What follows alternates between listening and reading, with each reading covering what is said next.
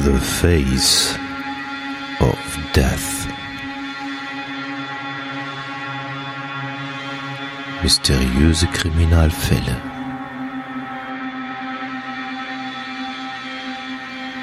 Der Podcast. The Face of Death.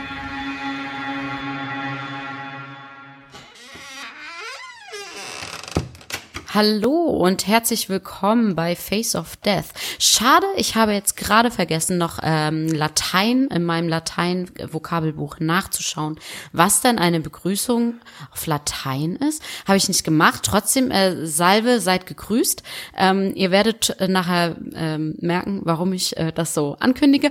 Ähm, aber erstmal möchte ich äh, natürlich meinen lieben, wertgeschätzten Kollegen Hatti auf der anderen Seite äh, begrüßen. Guten Tag. Hallo zusammen zusammen. Bella, ja, ich hoffe, äh, ihr habt uns nicht vermisst. Es kam, ähm, ja, just, ich glaube gestern oder heute kam äh, so eine Twitter-Nachricht so, äh, wo seid ihr? Und äh, ja, es passte gerade ähm, heute. ja, gestern kam's, ne? Gestern Abend, ganz spät. Äh, wir werden vermisst. Ja, ähm, wir können wir können äh, mehr oder weniger gute Nachrichten äh, vermelden. Also wir haben ja gesagt äh, im letzten Podcast, dass wir einen vierwöchigen Rhythmus äh, einbehalten wollen. Ähm, aber äh, den Podcast gibt's schon lange, anfangs mit Klaus, jetzt mit Bella ja auch schon fast ein halbes, dreiviertel Jahr. Ja, ich weiß gar nicht, seit wann die erst. Über ein Jahr jetzt, glaube ich schon. Machen wir schon über ein Jahr? Ja, und ähm, ich wir haben, wir haben es, äh, ich habe es mit Klaus noch mit Bella immer so gesagt, so, naja, unsere Schattenredaktion, die macht dies und das, bla bla. Das war ja immer so ein bisschen geflunkert, es gab keine Schattenredaktion, aber just, just äh, seit vier Wochen müssen wir sagen, wir haben jetzt eine offizielle Schattenredaktion. Ja. Und dieser äh, werte Mensch, äh, er, ihr werdet ihn immer unter den Namen Funker bei uns hören. Also wir wissen schon, wie er mit Vornamen heißt, aber äh, das bleibt nur unter Bella und mir. Äh, es ist der Funker. Der hat sich. Äh, es sei denn, Funker, du sagst was anderes. Ja. Du darfst dich natürlich mit einklicken. Der hat sich nämlich bereit erklärt, dazu äh, Skripte für uns zu schreiben. Und ähm, es wird so sein, dass wir im vierwöchigen Rhythmus senden werden. Äh, wenn Bella ein Skript dann äh, hat sie dann fertig in vier Wochen, weil aus Zeitgründen hat sie, haben wir ja gesagt, okay, Bella braucht jetzt vier Wochen aus arbeitstechnischen Gründen. Aber wir haben den Funker, der äh, sich bereit erklärt hat, äh, Skripte für uns zu schreiben. Das heißt, ähm, äh, es könnte für euch eine Überraschung zwischendurch rauskommen und das dann nach zwei Wochen, hoch, da ist ja eine neue Folge. Aber ähm, wir wollen den Funker natürlich nicht unter Druck setzen. Ähm, wir, also wir wissen von dem Kontakt, den wir mit dem Funker haben, äh, der ist beim Recherchieren dann doch noch ein bisschen anders drauf als wir. Der liest nämlich sogar noch die ganzen Bücher dazu. Ja, das finde da ich. Hab das, ich aber auch gedacht, du Hallöchen. Ähm, ja, und ähm, deswegen kann es natürlich auch sein, äh, dass wir dann wirklich nur alle vier Wochen sind. Aber es kann halt auch mal sein, dass da zwischendurch einer auftaucht, so nach zwei Wochen hoch, da ist eine. Ähm, ja, und äh, wir können äh, vermelden, äh, die Podcast-Folge heute äh, stammt äh, rein aus der Feder von dem Funker. Das Skript hat der Funker von uns geschrieben. Äh, Bella hat es äh, in der einen oder anderen Passage äh, unserem Style so ein bisschen angepasst, äh, weil ähm, ich denke... Ja, minimal. Ja, aber ich denke, aber ich, ich denke, ähm, ich habe das Skript diesmal, also das ist auch das Skript, was ich wirklich sehr oft gelesen habe. Es kann schon mal passieren, dass ihr vielleicht irgendwann nicht mehr mitkommt. Ähm, die Folge wird, ich weiß gar nicht, so lang werden, eine halbe Stunde, 40 Minuten, schätze ich mal. Es kann sein, dass ihr euch das zweite Mal anhören müsst oder so. Äh, es tauchen viele Namen und Verwirrung auf, wo man dann sagt, so, oh, jetzt komme ich nicht mehr mit.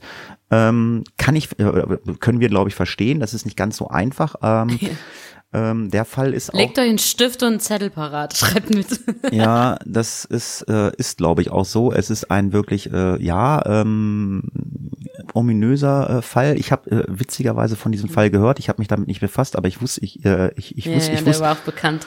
ich wusste von dem Fall. Ähm, und ähm, ja, es ist auch mal wieder seit langem ähm, eigentlich gar nicht so unser Format. Äh, das äh, machen andere Podcaster äh, zumindest besser. Aber es ist halt ein äh, mysteriöser Kriminalfall, aber äh, der ist sehr, sehr bespickt mit äh, einigen Verschwörungstheorien, was wir ja eigentlich immer vermeiden wollen. Aber der Fall ist so interessant und so skurril ähm, und deswegen äh, bedanken wir uns erstmal ganz, ganz herzlich bei dem Funker, dass er sich da so viel Mühe gemacht hat und uns das Skript Ja. geschrieben hat.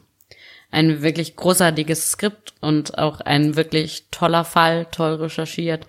Ähm, ihr werdet's hören ähm, gleich. Also das, äh, ich freue mich drauf. Es wird ein schöner Fall. Ja. Und danke an dich, Funker. Ja, genau. Ja, ihr könnt natürlich gerne euch auch in den Kommentaren bei dem Funker bedanken, dass ihr, dass er uns unterstützt, äh, dass es dann doch äh, dann vielleicht mal äh, hier nicht so eine lange Wartezeit hat. Aber bevor wir jetzt hier äh, weiter das Metageschwafel äh, äh, runterleiern, ähm, ja, der eine oder andere beklagt sich immer, aber das, das, das gehört einfach zu diesem Podcast dazu, denke ich einfach, wir hören erstmal in den Fall hinein. Es ist der Abend des 4. Mai 1998, kurz nach 21 Uhr. Tatort der Vatikan, in dessen nur 0,44 Quadratkilometer großen Territor Territorium knapp 1500 Einwohner leben. Unweit der Gemächer des Papstes Johannes Pauls II. werden drei Leichen gefunden. Bei den Toten handelt es sich um den 31. Kommandanten der Schweizer Garde, Alois Estermann, dessen aus Venezuela stammende Ehefrau Gladys Meza Romero sowie den Vizekorporal Cedric Torney. Nur zehn Stunden vor der Tat war Alois Estermann vom Papst zum 31. Kommandanten der Schweizer Garde ernannt worden. Ja, so viel zur Fall, äh, zur Fallvorstellung und ähm, ja, wir fangen doch einfach erstmal mit der Fallbeschreibung an. Ähm, dazu gibt es erstmal eine Anmerkung. Die angegebenen Quellen, die ihr äh, im, äh, in unserem äh, Blog findet, äh, sind, äh, also so hat's der Funker geschrieben, mit Vorsicht zu genießen. Es finden sich darunter einige Theorien, die nicht mit Fakten hinterlegt äh, sind oder definitiv unwahr sind. Also was ich äh, eingehend gesagt habe, sogenannte Verschwörungstheorien. Ja, Ähm, genau. Da muss man sich dann halt vielleicht selber noch mal ein bisschen belesen. Also ähm, das ist alles sehr, sehr schwammig. Also ähm, Bella hat gesagt, ähm, es geht um den Vatikan. Der Vatikan ist die Heimat des Oberhaupts der katholischen Kirche, dem Papst, und gilt als einer der heiligsten Orte der Welt. Das kriegen wir auch immer mit, äh, gerade auch zum Osterfest und so, was wir ja gerade hinter uns haben. Dort Stimmt, wie passend diese Folge. ja, dort, dort versteckt äh, liegen unzählige alte Schriften und Reliquien äh, mit auch vielen Geheimnissen und immer wieder sieht sich der Vatikan mit Skandalen verschiedener Größenordnungen konfrontiert. Beispielhaft ist äh, sexueller Missbrauch von Kindern äh, hierbei zu nennen, denn die katholische Kirche ähm, aber jahrzehntelang leugnet. So, das erstmal zur Fallbeschreibung und ich denke, jetzt steigen wir erstmal so richtig in den Fall hinein. Ja, denn äh, der Fall, den wir heute machen, ähm, ist auch, äh, ja, man kann sagen, eine Art Skandal auf die ein oder andere Weise. Ähm, warum genau, äh, werdet ihr erfahren. Ähm, es geht los am Abend des 4. Mai 1998, wie gesagt, kurz nach 21 Uhr. Ähm, das ist so die Zeit, in der die, die Abendandacht äh, im Vatikan äh, stattfindet. Und dort findet ein Nachbar, manche also andere Quellen sprechen auch von Nonnen, äh, also das ist jetzt auch nicht hundertprozentig belegt. Gehen wir mal vom Nachbarn aus. Ähm, die Leichen von drei Personen in der Wohnung, nämlich äh, des 31. Kommandanten der Schweizer, Schweizer Garde, des äh, Alois Estermanns, der, wie wir wissen, genau an diesem Tag auch gerade erst ernannt wurde. Bei ähm, den drei Toten handelt es sich eben um Estermann selbst, seine Ehefrau und den äh, Vizekorporal äh, Cedric Tournay. Ähm, nach der Version des Vatikans, also die offizielle Version des Vatikans, ähm, soll Cedric Tournay aus Rache über eine verweigerte Auszeichnung, die ähm, ja, also eigentlich standardmäßig nach drei Dienstjahren eben durch den äh, Kommandanten der Schweizer Garde verliehen wird. Ähm, also er, er hat sich quasi gerecht, er hätte die eigentlich bekommen sollen, hat die dann aber nicht bekommen ähm, und hat sich dann eben gerecht und ähm, dann eben die die äh, Ehefrau, äh, den äh, Estermann und dann zuletzt eben sich selbst durch einen Schuss in den Mund ähm, getötet haben. Und ähm, Cedric Tournay, ähm, der schrieb auch zuvor in einem Brief, also was dann der Vatikan halt, wie gesagt, veröffentlicht hatte, ähm, er schrieb, ich habe geschworen, mein Leben dem Papst hinzugeben und eben dies ist, was ich jetzt mache. Ähm, das schrieb er seiner, seiner Mama, äh, im, die im schweizerischen Kanton Wallis ähm, äh, gelebt hat, ähm, noch am Tag vor der Tat. Ähm, und zwei Tage nachdem äh, der erschossene ähm, Estermann dann am 6. Mai sein, sein Amt als oberster Ordnungshüter sozusagen im Vatikan angetreten ähm, hatte, ähm, es passierte alles irgendwie danach und ähm, so der, der, der Vatikan versucht jetzt nun mal das, ähm, ja, jetzt so zu lesen, so von wegen, dass das eine, ähm, das ist quasi schon wie ein Schuldeingeständnis ist, also was, was, was macht er jetzt mit ihm? Ähm, es war auch ein, ähm, also das, es war auch kein Geheimnis, dass der Cedric Tournee und der Estermann ähm, sich nicht wirklich verstanden. Also zumal man auch sagen muss, der Estermann, der war auch selbst, also der war, glaube ich, bei allen so ein bisschen schwierig. Da sind alle immer zusammengezuckt, wenn der Estermann irgendwie kam. Ähm, Jedenfalls ähm, klagte Tournee eben auch in besagten Brief ähm, über diese verweigerte ähm, Auszeichnung, ähm, dass er die halt eben nicht bekommen wird und schreibt dann, die einzige Sache, die ich wollte nach drei Jahren, sechs Monaten und sechs Tagen, in denen ich hier alleine Ungerechtigkeiten zu ertragen hatte.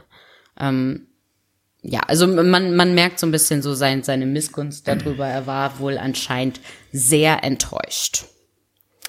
Ja, man muss dazu sagen, er wurde auch mehrmals mündlich verwarnt und im Februar 1998 von Estermann sogar schriftlich äh, gerügt, weil er kurz vor der Trennung von seiner Freundin eine, eine ganze Nacht nicht in der Kaserne war. Also äh, es war halt äh, Anwesenheitspflicht, aber er war nicht da und äh, ist in die hinter die Vatikanmauern, äh, äh, also er war nicht im Vatikan äh, zurückgekehrt.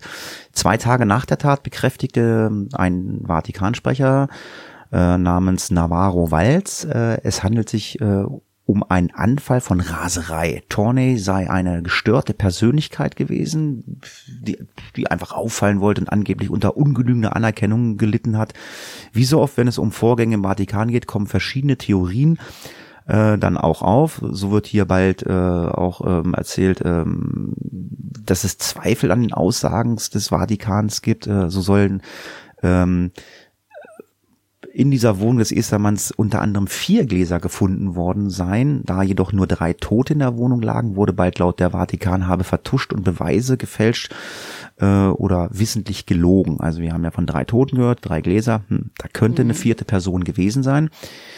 Äh, zwei, die zwei französischen Juristen Jacques Ver Vergès und Luc Brosolet äh, behaupteten in dem Buch äh, Assissenanti in Vaticano ermordet im Vatikan äh, übersetzt. Der vermeintliche Mörder sei selbst ermordet worden. Äh, Luc Brosolet sagte, er sei der festen Überzeugung, dass es sich hierbei um einen Komplott handelt. Eine vierte Person soll die drei anderen erschossen haben. Klingt naheliegend. Hm. Es sind halt alles nur so Theorien. Nach dem Tod von Tournai übergab der Vatikan seiner Mutter Mouget Baudat oder Baudet, Baudat glaube ich, ne, Baudat. Baudard. Oder Baudard, ja, ist halt französisch äh, angeblich das Projektil, äh, mit dem ihr Sohn sich selbst das Leben genommen haben soll. Wir kommen da später noch drauf zurück. Also wir reden hier von einem ähm, Beweisstück. Es wird ja. ein Beweisstück äh, der Mutter ausgehändigt, wo der Sohn mit erschossen worden sei. Ähm, ja. Klingt für mich, also zumindestens in Deutschland, sehr unwahrscheinlich und ähm, aber es wird halt äh, so äh, in den Quellen angegeben. Ja, auch die Mutter selbst wird jetzt auch noch öfter auftauchen. Ähm, also die hat sich auch ganz stark dafür eingesetzt, ähm, da irgendwie das, das aufzuklären, hat sich mit dieser offiziellen äh, Begründung des Vatikans ähm, auch nicht unbedingt zufrieden gegeben. Ähm, es gab auch noch einen Abschiedsbrief, äh, den Cedric Tournay hinterlassen haben soll.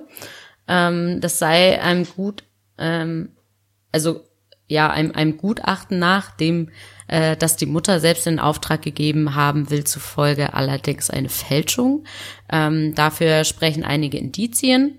Ähm, äh, so hat äh, Tournay ähm, nie von Le Pape also dem Papst, äh, so wie im Abschiedsbrief geschrieben, ähm, sondern eigentlich immer vom, vom Heiligen Vater gesprochen. Also das war schon so im Wording irgendwie anders.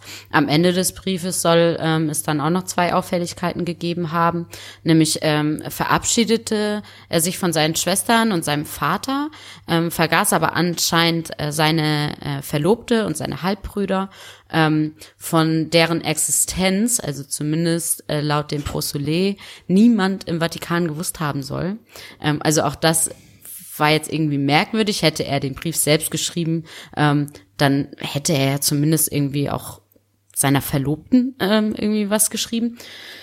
Ähm, Ja, außerdem ähm, sei der Gruß am Ende des Abschiedsbriefes laut äh, Tonys Mutter auch untypisch für ihren Sohn. Ähm, er beschrieb sie darin als beste Mama der Welt. Ähm, äh, Baudard, also die Mutter, äh, sagte jedoch, dass er in so einem ernsten Brief ähm, eher mit der Endung Dein Sohn ähm, abgeschlossen hätte. Das, also es gibt auch andere ähm, Briefe, das hatte ich noch in diesem Video gesehen. Ähm, da haben die Teile vorgelesen. Also da unterschreibt er halt einfach nur mit Cedric. Ähm, so und hier halt irgendwie, also so, so überschwänglich, scheint irgendwie komisch gewesen zu sein. Ähm, naja, außerdem äh, habe das Vatikanische Gericht einen Tag nach dem Tod ihres Sohnes von ihr verlangt, die Handschrift äh, ihres Sohnes in dem Abschiedsbrief zu bestätigen. Ähm, Im Nachhinein behauptete die Mutter dann aber, dass sie in dem Brief nicht die Handschrift ähm, ihres Sohnes erkennen konnte. Ähm, später fügte sie dann noch hinzu, dass die abschließende Unterschrift Tournees auf dem Papier komplett gefehlt habe. Ähm, also auch hier hat man ja auch hin und wieder mal die Meinung geändert. Ähm, Tonnys Mutter ähm, richtete dann eine Internetseite für ihren toten Sohn ein. Also sie hat sich sehr viel dafür eingesetzt. Ähm, da irgendwie Aufklärung zu betreiben. Ähm, sie lieferte hierfür allerdings die meisten Informationen selbst, also auch das muss man mit Vorsicht äh, genießen, also so sehr ich der Frau auch glauben will. Ähm, aber es, ja, wie gesagt, die meisten Informationen kommen dann so von ihr selbst. Ähm, beispielsweise ähm, sollte ihr, laut ihr der Sarg nicht mehr geöffnet werden ähm, und äh, somit wurde ihr quasi ein letzter Abschied von ihrem toten Sohn verwehrt. Ähm, die Mutter erkämpfte so ihrer Aussage nach ähm, aber dann die Öffnung des Sarges ähm, und ließ eine unabhängige Autopsie des Leichnams durchführen. Ähm, ihre abschließende Aussage besagt, dass sie jetzt wisse, äh, dass die äh, Wahrheit eines Tages ans Licht kommen würde, ähm, egal ob sie eben bis dahin lebe oder nicht, das sei sie ihrem Sohn schuldig. Ähm, genau, also sie, sie, sie sagt quasi äh, so in dem Ton hier, ähm, ich habe ich habe auch einen Autopsiebericht. Ähm, naja, werden wir später hören, den konnten wir aber auch nicht finden. ähm, ja. Ja, also man, man, muss dazu sagen, ähm, es gab dann auch einen ähm, Journalisten, einen sehr kritischen und vom, vom Züricher Tagesanzeiger, ähm, der schrieb nämlich am 19. November 2005, ähm, dass er zu dem Entschluss gekommen sei, dass es äh, Spekulationen über Bluttat im Vatikan ähm, gibt, aber die für ihn haltlos sind. Er stützt sich dabei auf ein von Tornes Mutter in Auftrag gegebenes Gutachten äh, von Professor Thomas Krompecher vom Institut für Rechtsmedizin äh, an der Universität von Lausanne. Ähm, dessen Autopsiebericht sei nämlich nie veröffentlicht worden, also da der wurde zurückgehalten, mhm. weil äh, er den Verschwörungstheorien der beiden französischen Anwälte Baudard äh, total widersprochen habe. Diese beziehen sich auf ähm, den sogenannten Einschusswinkel des Kalibers äh, dieses Geschosses und der Stellung der Leiche Tornays. Äh, das waren halt einfach nur so Spekulationen, ähm, die, die da erwiesen waren. Gemäß dieser Obduktion war man dann halt der Meinung, dass das alles haltlos ist. Für Meyer ist äh, mit diesem Ergebnis äh, ähm, der Autopsie äh, die These von der Ermordung Toneys äh, für ihn war sie widerlegt. Eine Grapholog äh, ein graphologisches Gutachten belegte dann auch noch äh, schon vor Jahren, dass das Schreiben tatsächlich von Tournee stammt, dass Frau äh, Baudat äh, angeblich äh, ihrem Sohn äh, das todbringende Projektil ausgehändigt worden sein soll. Erwähnte sie dann aber ähm, äh, und den Rechtsanwälten dann gegenüber dann einstimmig. Also ihr merkt schon, das ist alles sehr, sehr äh, fragwürdig. Ähm, äh, ja, man. Ja, also an, anscheinend so dieses Projektil scheint ihr ja gegeben worden zu sein, aber also dieses, auch mit dem Gutachten, wir, also die sagen, die, die, dieser Brief, der kommt von Tony und sie sagt aber nein, ich habe die Handschrift nicht erkannt. Man kann aber genau leben, dass er das geschrieben hat. Es ist schon alles irgendwie, ist schon merkwürdig. Ja. Hm. Naja. Ähm, wir haben noch eine, eine äh, weitere Quelle, ähm, nämlich also in dem, in dem Buch äh, Mord im Vatikan von Valeska von Rock. Ähm, haben wir bestimmt auch nochmal dann in den ähm, unten in den Shownotes. Ja. Show Notes äh, könnt ihr euch kaufen und lesen. da wird die ähm, Theorie von Prosulé ähm, nämlich eben, dass es eine vierte Person gegeben haben muss, ähm, auch äh, wie folgt ähm, erklärt. Ah, ähm, ganz kurz, ganz kurz, also äh, wir haben eine Seitenangabe, Seite 155. No, Seite 155 folgende bitte.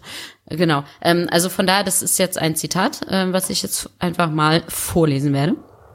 Ähm, Luc Brossolet kennt keine Scheu, wenn er sich verständlich machen will. Ich besuchte ihn in seiner Pariser Kanzlei und erklärte, ich hätte immer noch nicht ganz kapiert, wieso der Schusskanal in Cedrics Kopf von oben nach unten verlaufen sein müsse. Brossolet sprang hinter seinem Schreibtisch auf, kniete sich vor diesem auf den Boden, steckte seinen Zeigefinger, äh, also, ja, steckte seinen Zeigefinger als imaginäre Pistole mit umgedrehtem Lauf in seinen Mund und drückte ab. So soll es nach vatikanischer Darstellung gelaufen sein. Also ein Schuss durch den Gaumen in Richtung Schädeldecke. Puff würde es in diesem Fall machen. Unweigerlich würde sie auseinanderfliegen. Aber das ist ja nicht geschehen. Wie wir sowohl von Madame Baudard als auch durch die Krompecher Autopsie wissen. Jetzt lege, äh, jetzt legte sich der hochgewachsene magere Anwalt auf den Boden. Und nun sah und ich verstand es. Wenn jemand bewusstlos ist oder gar im Koma liegt, fällt der Kopf eines ausgestreckten Körpers eindeutig nach hinten. Brossolet nahm erneut die imaginäre Feuerwaffe auf und schoss sich in den Mund. Klar, jetzt musste ein Schusskanal entstehen, der leicht von oben nach unten führt. Der Abstand zwischen den beiden obersten Wirkel Wirbeln verkürzt sich dann derart, erklärte, erklärte mir Brossolet weiter, dass ein Geschoss mit einem Kaliber von 9 Millimetern nicht passieren könnte, wohl aber eines mit dem kleineren Kaliber von 7,85 Millimetern. Ich habe das ausführlich mit Krompecher besprochen und der hat meine Interpretation seines Befundes am Ende voll und ganz akzeptiert. Zitat Ende. Ähm, also hier, wir hören, es wird mit Fakten sowohl auf der einen als auch auf der anderen Seite immer wieder belegt, dass eben die eine oder die andere Seite stimmt. Was nachher am Ende wirklich stimmt, darüber könnt ihr euch ähm, selbst ein Motiv äh, in einem, ähm, ja, könnt ihr euch selbst überlegen. Ähm, über das Motiv natürlich der, der, der Anwälte und auch der Mutter, ähm, dass es hier eine vierte Person gegeben haben muss. Ähm, kann man natürlich nur spekulieren. Ähm, ich persönlich, das ist auch etwas, was ich jetzt hier auch so mit einfüge als meine persönliche Meinung. Ähm, ich finde es eigentlich nur allzu verständlich, dass eine Mutter eben alles versucht, um das Ansehen ihres Sohnes eben auch postmortem wiederherzustellen, beziehungsweise ihn zu verteidigen. Ähm, ich glaube, es ist ganz schwer, gerade wenn man, also sie war wirklich eine sehr fromme, ähm, gläubige Frau. Ähm, das, es ist einfach furchtbar, wenn der Sohn zum einen ein Mörder ist und dann auch noch sich selbst umgebracht hat, ähm, dass sie dann natürlich sich an jeden Strohhalm greift, ähm, der irgendwie das widerlegen könnte und dass er doch selbst ermordet wurde, ähm, glaube ich, das kann man verstehen. Aber wie gesagt, ich bin selbst auch sehr zwiegespalten, welche Version ich denn glaube. Und es gibt ja noch eine weitere ja. kleine in Klammern gesetzt eine Verschwörungstheorie. Wir, nennen, wir sagen es mal so in Klammern gesetzt, ähm, gibt es da nämlich eine weitere und zwar der Journalist John Folane hat äh, in seinem Buch äh, City of Secrets, also Stadt der Geheimnisse behauptet, Estermann sei eigentlich homosexuell gewesen und musste Gladys Mesa heiraten, um Kommandant der Schweizer Garde werden zu können. Estermann habe eine Beziehung mit Tournee gehabt und ihn regelmäßig schikaniert und gedemütigt. Also das ist jetzt eine weitere Version. Ähm das ist aber auch wirklich nur ein, also zum einen ja ein ganz kleiner Part und also auch als ich das gelesen habe, habe ich so gedacht, hm. ja. Äh, mm, ja. ja, mehr sage ich dazu nicht für weitere Theorien, aber auch für Theorien von äh, äh, von der Dame, von der Baudet, äh, Jacques Vergès und Luc Brosels lassen sich bis heute aber keinerlei stichfeste Beweise belegen oder auch es werden keine gefunden. Äh, sprich den Autopsie, den zweiten Autopsiebericht, den äh, Moget in Auftrag gegeben haben soll, habe der Funker, äh, wie wir tatsächlich nicht finden können. Also der Funker hat wohl recherchiert, aber er hat es nicht gefunden. Möglicherweise ja. Ich glaube, den gibt's auch einfach nicht. Ja. Also, das ja. glaube ich tatsächlich. Ja. Möglicherweise verdrängt die Mutter einfach das, was passiert ist, aber in ihren Augen nicht geschehen sein kann. Als Schweizer Gardist sollte man einen, festen katholischen Glauben haben. Diesen Glauben sollten Mutter wie Sohn natürlich haben. Der Selbstmord und Mord sind dann äh, ganz schwere Sünde und kaum mit dem Glauben äh, zu vereinbaren. Äh, laut äh, der katholischen Kirche widerspricht der Selbstmord der natürlichen Neigung des Menschen, sein Leben zu bewahren und zu erhalten. es ist in dem, also in dem Zuge auch zu erwähnen, dass es dann eine schwere Verfehlung gegen die rechte Eigenliebe ist. Selbstmord verstößt auch gegen die Nächstenliebe, denn er zerreißt zu Unrecht die Bande der Solidarität mit der Familie, der Nation und der Menschheit, dem man immer verpflichtet ist. Er widerspricht zudem der Liebe zum lebendigen Gott. Der Selbstmord sei eine, ein schwerer Verstoß gegen die Gerechtigkeit, die Hoffnung und die Liebe. Es wird durch dieses, das fünfte Gebot äh, Gottes, du sollst nicht töten, untersagt. Man begeht somit ein Verbrechen gegen seine eigene Seele, die ihn ohne Erbarmen in die ewigen Verdammnis stürzt. Also du sollst nicht töten, soll auch heißen, also du sollst natürlich auch dich selber nicht töten. Ja. Ähm, bei dem Umgang äh, mit der Tat ihres Sohnes äh, half der Mutter möglicherweise ähm, ein seelischer Abwehrmechanismus, äh, den Psychologen als Verdrängung beziehungsweise äh, Verleugnung bezeichnen. Ähm, auch hierzu ähm, hat der Funker äh, netterweise ein bisschen äh, recherchiert, so dass wir euch jetzt ein bisschen Hintergrundinfos auch noch so über ein paar psychologische ähm, Aspekte geben können. Ähm, klar, also Verdrängung hat sicherlich jeder schon mal gehört. Ähm, so im psychologischen Sinne handelt es sich hierbei ähm, um die Fähigkeit, belastende, schmerzliche, unangenehme Erinnerungen, wie auch immer, Gedanken ähm, aus dem Bewusstsein zu verbannen, auszublenden oder ins Unbewusste abzuschieben ähm, oder sogar gar zu verklären. Ähm, wir verdrängen eigentlich unser ganzes Leben lang, was das Zeug hält, äh, mit dem äh, Gedanken und, und Gefühlsgepäck, äh, das, äh, ja, was wir ansonsten täglich mit uns rumschleppen müssten, wäre äh, das Leben, glaube ich, auch recht mühsam. Ich denke, es ist auch ein sehr kluger Mechanismus ähm, der Psyche. Ähm, also ne, eher besser weg damit, verpacken, verstauen und nicht mehr dran denken. Ähm, Hier steht auch also nett, glücklich ist, wer vergisst, was doch nicht zu ändern ist. Ähm, das Spektrum eben seelischer Abwehrmechanismen ist hier auch ganz weit gespannt. Also äh, man kann quasi sagen, das ist so, ähm, ja, die, die Müllabfuhr äh, des alltäglichen Verdrängens. Ähm, ja, viele äh, traumatisierte Menschen ähm, verweigern jede aktive, äh, realistische Auseinandersetzung mit ihrer Situation. Ähm, so kann es bei der Mutter eben auch äh, gewesen sein, also dass sie es auch gar nicht unbedingt bewusst gemacht hat, dass ihre Psyche da einfach reagiert hat. Ähm, denn ich denke mal, von dem äh, Selbstmord seines Sohnes zu erfahren und dann auch noch im Nachgang erfahren zu müssen, der hat auch noch zwei andere Menschen vorher mit in den Tod gerissen. Ähm, das das traumatisiert ähm, und so kann eben die Psyche dann ähm, ja reagieren. Ähm, seelisch gesund natürlich ähm, ist wahrscheinlich so der goldene Mittelweg, klar. Ähm, also das, das rechte Maß so zwischen Loslassen, Festhalten, zwischen Erinnern, Vergessen, ähm, das äh, ist, denke ich mal, so, so, so ein gutes Maß, einfach um auch gesund äh, zu verdrängen. Ähm, aber es kann eben man auch mal ins Negative ähm, reinrutschen. Genau. Ähm, dass äh, übrigens Mujed Boda, also der Mutter, angeblich äh, das ihrem Sohn todbringende Projektil ausgehändigt wurde. Ähm, das bleibt übrigens auch jedem Beweis schuldig. Ähm, auch dazu gibt's eigentlich nicht wirklich äh, was, ich sag mal, schriftlich Wahres, wie auch immer. Ähm, und wir fragen uns auch, also warum sollte denn auch bei einem Mord ein äh, Beweis beziehungsweise ein Tatmittel an, an irgendeine Person ausgehändigt werden? Ähm, es, es ist irgendwie komisch. also ja, dafür gibt es halt auch kein, keine wirklichen Fakten. Alles sehr undurchsichtig.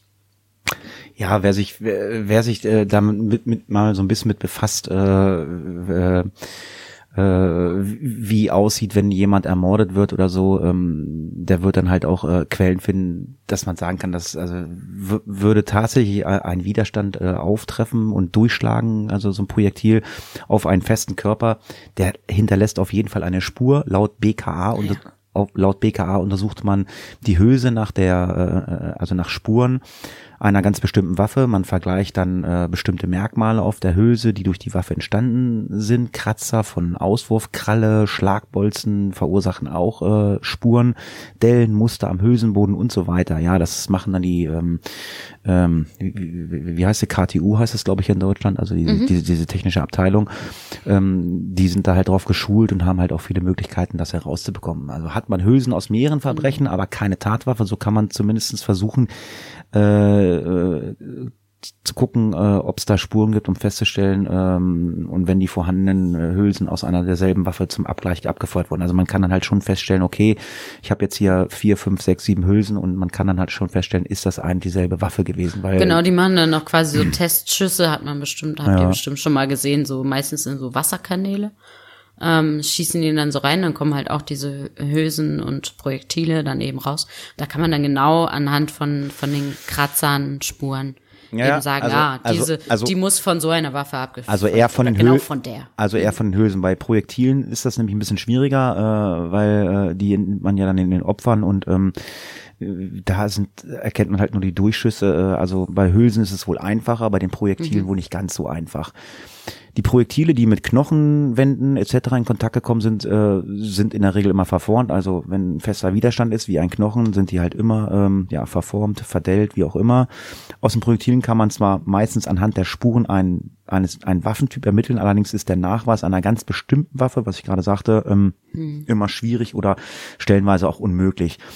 Ähm, da bei diesem Tötungsdelikt allerdings Waffenhülsen und Projektile vorgelegen haben, dürft äh, äh, oder wird der Nachweis äh, sein, um die Tatwaffe ähm, es sich handelt oder um oder ein leichtes gewesen sein. Also es war relativ einfach. Man hatte die Projektile, man hatte die Hülsen, dann kann man das, ja, ich sag mal, wie so ein Puzzle zusammenführen. Ja, das sagen wir jetzt. hätte, hätte Fahrradkette. Also theoretisch ähm, ist das natürlich so. Ähm, war ja aber nicht so. Nee, Sie hätten es gut machen können. Naja, wie auch immer. Ähm, der wirklichen, also ich sag mal, Faktenlage, so, wenn man sich wirklich die Fakten anguckt, müssen wir ehrlich sein. Ähm, demnach ergibt sich eigentlich nur ein einziger Tathergang, nämlich, dass Cedric Tournay ähm, in die Wohnung seines Kommandanten hineinkam, den tötete, dessen Frau tötete und sich dann selbst mit einem Schuss in den Mund selbst gerichtet hat. Ähm, bei allen anderen Theorien fehlen die Fakten ähm, und Beweisen und so weiter. Also das, es, es könnte sich hierbei jetzt einfach um Verschwörungstheorien handeln. Es sei denn, diejenigen rücken dann irgendwann mal mit ihren Beweisen raus, ne? Also wie einem zweiten Autopsiebericht oder oder oder. Ähm, die gibt es aber faktisch einfach nicht. Dementsprechend äh, können wir jetzt einfach heute sagen, es lässt eigentlich nur diesen Einschluss zu, dass es eben dieser, ja, dieser Mord mit anschließendem Selbstmord ähm, war. Über das Motiv selbst äh, kann auch nur spekuliert werden. Klar, wir können jetzt hier keinen mehr fragen. Ähm, einige Quellen behaupten, dass äh, Tournee an einer äh, Taubenei-großen Zyste am Hirnstamm äh, litt, die seine Steuerungsfähigkeit herabsetzte.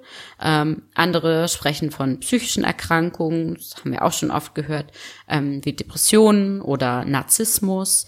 Ähm, auch ein erweiterter Suizid ist denkbar. Ähm, kam euch sicherlich auch schon äh, in den Kopf, war bei mir auch direkt so ein, so ein erster Impuls, erweiterter Suizid. Ähm, in aller Regel ähm, schließen die Betroffene, Betroffenen bei ähm, einem erweiterten Suizid allerdings Familienmitglieder ähm, oder andere, zumindest sehr nahe Angehörige in die Selbsttötung mit ein. Ähm, seltene Beispiele, ähm, die darüber hinausgehen können, sind äh, zum Beispiel dann halt Amokläufe, ne, bei denen der Täter unter Umständen es auch darauf anlegt, von äh, entweder den Polizisten erschossen zu werden ähm, oder bei Geisterfahrten auf der Autobahn dann irgendwie mit ähm, in den Tod selbst gerissen zu werden, wie auch immer. Aber es ist eigentlich un, ähm, also es ist ungewöhnlich, zumindest bei einem erweiterten Suizid, dass es keine Angehörigen waren, die er da jetzt mit in den äh, Tod genommen hat. Ähm, genau, also im, im Englischen ähm, sprechen die Psychologen auch noch ähm, etwas weiter gefasst äh, von einem Murder-Suicide oder alternativ, alternativ auch Homicide-Suicide. Ähm, die fassen das äh, Phänomen ein bisschen breiter. Ähm, aber damit könnte man es theoretisch vielleicht auch erklären. Ja, gucken wir uns doch einfach mal an, äh, was kann ein Menschen dazu bewegen, nicht nur sich äh, selbst und sondern auch noch andere Menschen äh, zu töten oder das Leben zu nehmen. Dazu haben wir äh, hier eine Information von Barbara Schneider von der LVR Klinik Köln. Die erklärt nämlich dieses Phänomen. Sie ist Fachärztin für Psychiatrie und Psychotherapie und leitet die Arbeitsgemeinschaft zur Erforschung äh, Suizid, soziodaler äh, ja, äh, Verhaltensformen der Deutschen Gesellschaft für äh, Suizidprävention. Gott, was haben wir mal für Wörter heute drin? Ja, du wollen wir ganz genau sein heute. Darfst aber Nee, alles gut. Ja, und sagt, grundsätzlich haben Untersuchungen gezeigt, dass ein Großteil aller Suizidfälle mit psychischen Erkrankungen im Zusammenhang stehen. Bei manchen Betroffenen sei auch eine akute Lebenskrise ausschlaggebend. Menschen, die erweiterten Suizid begehen, handeln manchmal aus vermeintlich äh, altruistischen Motiven, sagt die Expertin. Das gelte etwa für Mütter, die ihre Kinder mit in den Tod nehmen, um sich nicht vermeintlich, äh, um die nicht vermeintlich allein zurückzulassen. Wer sich gemeinsam mit seinem Partner umbringt, bei dem spielen oft äh, Verlustängste eine Rolle oder aber auch ebenfalls äh, sogenannte Rachegedanken. Das wäre ein Motiv, das sich auch aus fremde Körper übertragen lässt. Man will andere genauso leiden lassen, wie man selbst gelitten hat. Ja, das ist wieder so ein Thema. Ähm, wir brauchen Frau Lydia Benecke. Ja, echt mal. Frau Benecke, melden Sie sich. Die wird diesen Podcast wahrscheinlich nicht hören. Ja. ja, aber das ja, ist mal interessant, sich auch mal, oder, oder, oder äh, mal interessant, wirklich mal sich mal mit einem Psychologen darüber zu unterhalten. Ähm, klar, wir haben jetzt mal ganz kurz angeschnitten, äh, wa- was Motiv ist für Mord, Selbstmord oder so, aber äh, äh, mit Sicherheit ist es auch mal interessant, mal ein Gespräch mit so einem Psychologen oder einer Psychologin zu führen, äh, um einfach mal halt auch mal so die eine oder andere Ecke ähm, vielleicht mal ähm, ein bisschen intensiver zu beleuchten. Also wenn ein Psychologe ähm, äh, sich bereit erklärt, ähm, äh, mal mit uns zu podcasten, ähm, wir können ja mal ein bisschen spoilern, ähm, wir haben demnächst irgendwann einen Gast hier. Äh, so viel dazu. aber es Psych aber kein Psychologe, aber ähm, wir haben da wen anders. Aber zurück zum Thema. genau. Wir versuchen ja dennoch, ähm, euch trotzdem so gut wir es können, auch psychologisch aufzuklären. Ähm, nein, Spaß beiseite. Ähm, wir wollen zurück zum Thema kommen. Äh, wir hatten ja, oder das hatte ich eben schon äh, gesagt, was auch möglich äh, sein kann für eben so eine Tat, so ein Verhalten, ähm, ist ähm, auch in der in der Literatur eben zu finden der Narzissmus. Ähm, ähm, Narzissmus ähm, wird ja auch hier von einigen Quellen eben als die Ursache sozusagen ähm, für diesen Mord vermutet und kann eben auch durchaus eine logische Erklärung sein. Ähm, krankhafte Narzissten nämlich äh, leiden unter einem niedrigen Selbstwertgefühl, ähm, einer ausgeprägten Kritikempfindlichkeit und äh, ja Versagensängsten. Ähm, das hatten wir auch schon, also in mindestens einem Fall hatten wir so einen Narzissten auch schon mal. Ich bin mir gar nicht sicher, in welcher Folge das war, aber ich weiß, wir haben schon mal darüber gesprochen. Ähm, also diese narzisstische Persönlichkeitsstörung ist so eine ähm, ja eine tiefgreifende Störung der Persönlichkeit, die eben oft auch mit anderen psychischen Störungsbildern dann einhergeht. Also damit alleine ist es meistens leider Gottes nicht getan.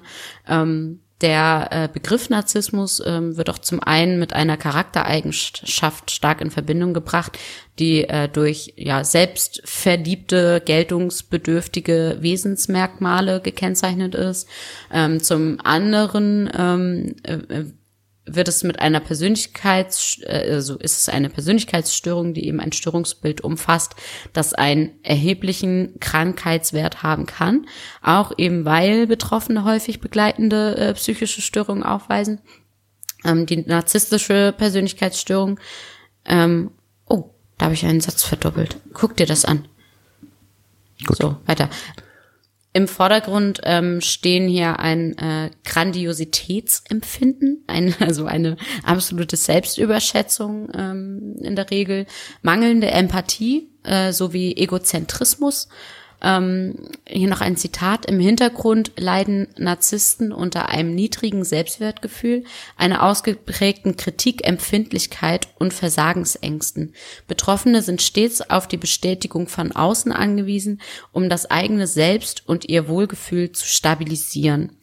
Ähm, das hat die äh, Frau Dr., nee, Professor sogar Sabine Herperz von der Deutschen Gesellschaft für Psychiatrie und Psychotherapie, ähm, Psychosomatik und Nervenheilkunde in Berlin gesagt. Ähm, also auch hier erkennt man ja den Tournee dann schon wieder. Er war ja schon sehr gekränkt daran, an dieser eigentlich vermeintlich ihm zustehenden Auszeichnung, die er dann ja nicht bekommen hat. Ähm, was er ja auch dem Estermann sozusagen ja in die Schuhe geschoben hat. Für ihn war das ja so mit der Grund. Ähm, genau. Ähm, also von daher, das, das passt eigentlich sehr gut zu diesem Krankheitsbild des Narzissmus. Ähm, äh, die, die äh, Professor Herbert sagt auch, äh, Kritik an ihrer Person, Zweifel oder auch Zurückweisung erleben sie als extrem kränkend und schmerzlich. Zudem stehen sie permanent unter Stress, weil ihr überholte, überhöhtes Selbstkonzept eine ständige Bedrohung von Versagen darstellt. Ähm, Genau, also das, das unterstreicht es eigentlich auch nochmal, was ich gesagt hatte. Ähm, diese, diese unterschiedlichen Belastungen können dann eben auch weitere ähm, Störungen dann so nach sich ziehen, wie eben Depressionen, Angsterkrankungen, Abhängigkeitserkrankungen. Also man hat dann auch viele äh, Suchtpatienten dann ganz gerne mal ähm, unter den Narzissten, wenn ich es mal so plakativ sagen darf. Genau, und das, das könnte halt einfach, es könnte, könnte so gewesen sein. Die Mutter wieder, wenn ich jetzt noch mal kurz ausholen darf, ähm, hat in dem ein YouTube-Video, was ich geguckt habe, allerdings dann auch mhm. gesagt, sie hätte mit ihm telefoniert, ähm, also kurz vor der Tat ja quasi, wo er schon wusste, dass er diese Auszeichnung nicht bekommt und dass er ihrer Meinung nach damit sich eigentlich abgefunden hat. Also das, was man so aus diesen äh, Briefen so rauslesen könnte oder konnte, ist ihrer Meinung nach gar nicht so schlimm gewesen. Eigentlich hat er es akzeptiert und war damit völlig fein. Mhm. Ja, sagt halt wieder die Mutter. Ja, dann kommen wir noch zum Suizidrisiko äh, bei krankhaften Narzissmus. Äh, keine andere Persönlichkeitsstörung weist vergleichbar hohe Suizidraten äh, oder auch erweiterten Suizid auf wie äh, narzisstische Persönlichkeitsstörung. Etwa jeder zehnte Mensch mit krankhaften Narzissmus verübt Suizid. Das Versagen der Kompetenzmechanismen, chronische Überanstrengung sowie ein Gefühl innerer Leere können Betroffene erheblich, äh, ja, die können erheblich damit belastet sein. Auslöser für für diese suizidalen Krisen sind oft äh, Kränkungen, Niederlagen und verbunden mit einem Zusammenbruch des überzogenen und zugleich labilen Selbstwerts, Selbstwertgefühls. Ergänzt äh, die Psychiatrie, äh, Psychiaterin und Psychotherapeutin.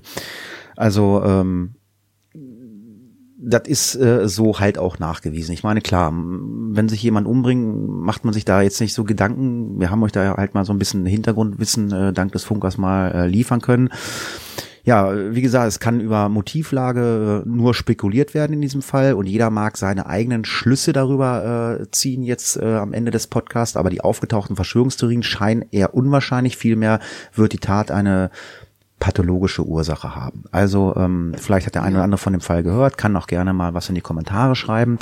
Ich kann an dieser Stelle nochmal ganz, ganz lieben Dank sagen für dieses ausführliche und wirklich gute Skript vom Funker. Wir freuen uns auf weitere Taten von dir, wenn du äh, Lust daran hast. Also wir setzen ja auch nicht unter Druck, wenn er sagt, das war jetzt eine einmalige Sache, ist das okay. Wenn er sagt, ich habe da Lust dran, würden wir uns natürlich freuen und ähm, können äh, sagen, also wie wir anfangs das gesagt haben, also wir werden in vier Wochen Takt jetzt erstmal senden, aber es kann natürlich auch sein, dass wir zwischendurch, äh, wenn wir ein Skript haben, natürlich auch schon eher senden.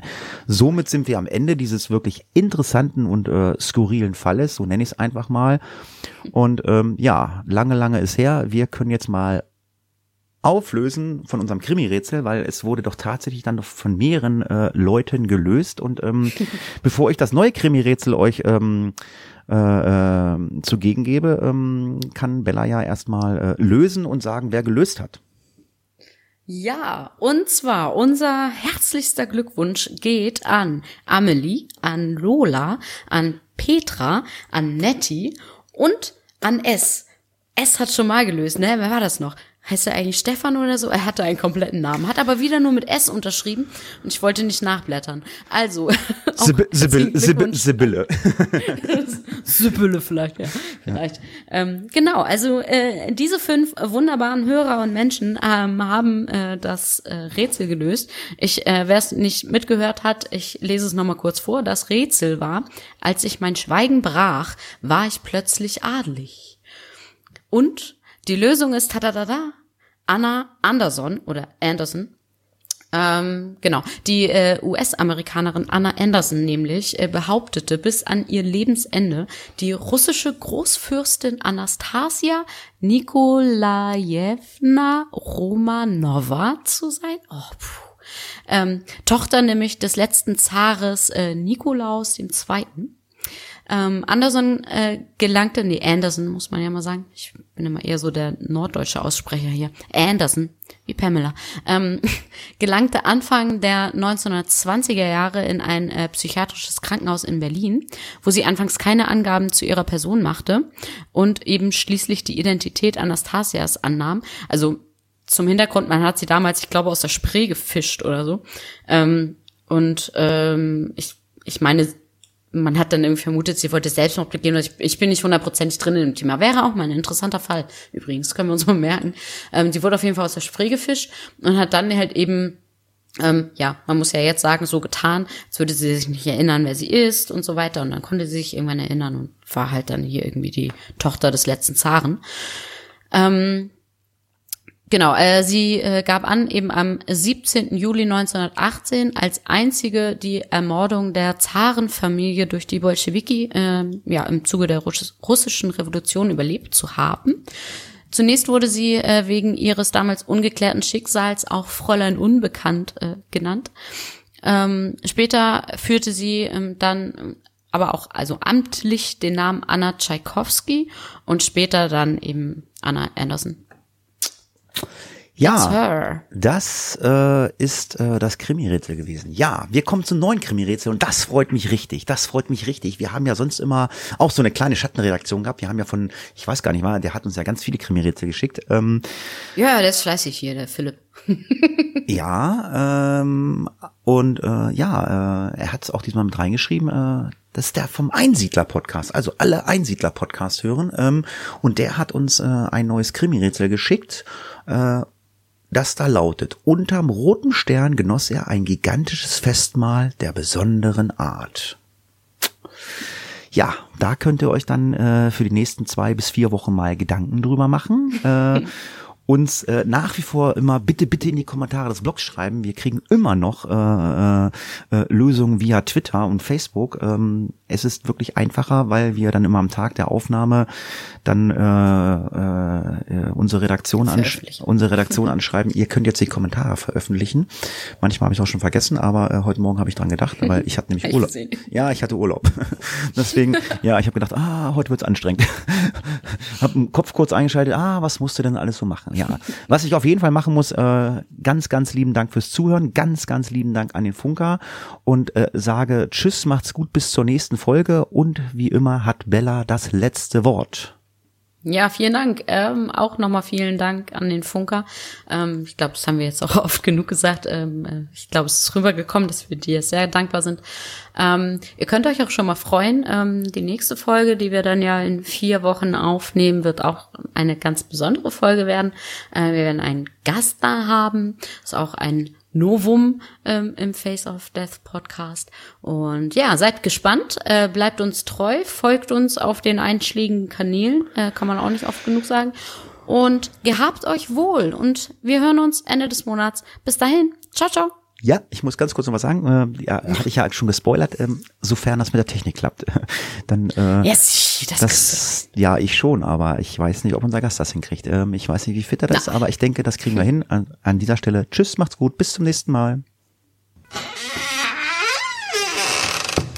Case closed.